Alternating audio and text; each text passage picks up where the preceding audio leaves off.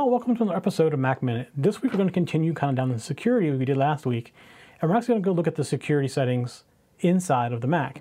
And to do this, we go to our favorite place yet again, System Preferences, go to the Apple menu, System Preferences, and we come down or go over to Security and Privacy, just like this. And we're in our settings. So here is how it works. First of all, under General, you can uh, change the password, which you can do from the user as well. We talked about this before.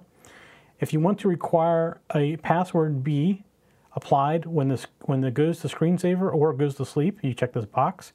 And if it just basically what immediately says is if it just does it starts either of these things, you need it.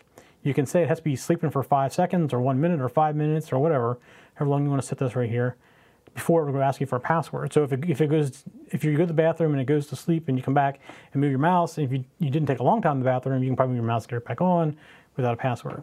I actually don't uh, um, use this feature even in my own personal account. Oh no, that's not true. I do. I do. I use it for after 30 minutes. All right, so you can also set a lock message if you have locking turned on. You can disable automatic login, which happens by default if you have um, multiple users. So in this case, I have multiple users, so it does disable automatic login. Um, you can allow applications to be downloaded from anywhere, the Mac App Store or the Mac App Store and identified developers. So I want to talk about this a little bit because this is actually a horrible example for you because I have it set to anywhere and it should be either Mac App Store or Mac App Store and identified developers. Um, I don't see much risk with the identified developers because Apple has to approve them. So I think you're probably okay with that. But I do not recommend you use anywhere unless you have something you need to install and you know it's okay. In my case, um, I install all things all the time that aren't from Apple, but I generally don't know what they are, and I do backups, and I, I know the risk of it involved. But for the average person, you definitely probably should want to leave it here, or at best, leave it right here. But uh, here's probably just as good as well. All right, so let's go over and look at FileVault. Again, I'm a bad example of this because um, it does slow down your Mac a little bit by turning on FileVault. And because I do so much rendering, I need the high speed, so I do not turn it on. But basically what FileVault does is it, it encrypts your data on your drive so that if your machine's ever stolen and the drive's taken out, they can't get your data. And again, another bad example, you should always have your firewall turned on. Now the reason I don't have it turned on is I am currently, I do turn it on when I, when I am out and it's on most of the time. But when I am in the office here, um, we are behind some huge internet firewalls and uh, I do not use the firewall when I'm when I'm here.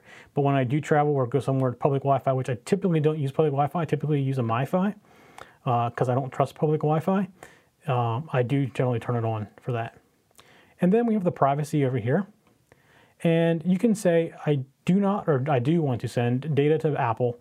Basically, it tells you them how you're using the machine, uh, helps them supposedly better, imp- or to improve their products a little bit better. And then the contacts, um, I it Skype has asked me if it wanted to access my contacts. I told it no, because I don't want it somehow accidentally sending out to all my contacts my Skype information.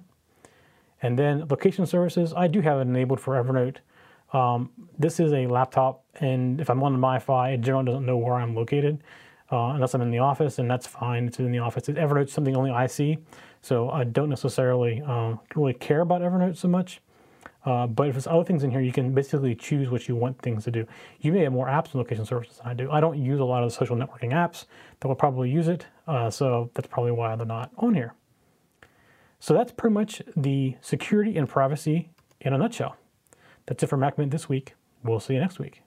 For show notes for this show, contacts, and more, go to the TechZen.tv website where you can get show notes for all of our shows. We love to hear from our viewers and listeners. We have an email, a Twitter, and a phone number where you can contact us for each show. For details, visit the TechZen.tv website and get the show details. You can also make a video and upload it somewhere like YouTube or Vimeo and then just send us a link. You never know, you may see your video in a future show. You can get all of our shows delivered automatically to your favorite device by going to your favorite podcast website like iTunes and subscribing. Each of our shows also has a YouTube channel you can subscribe to to get regular updates.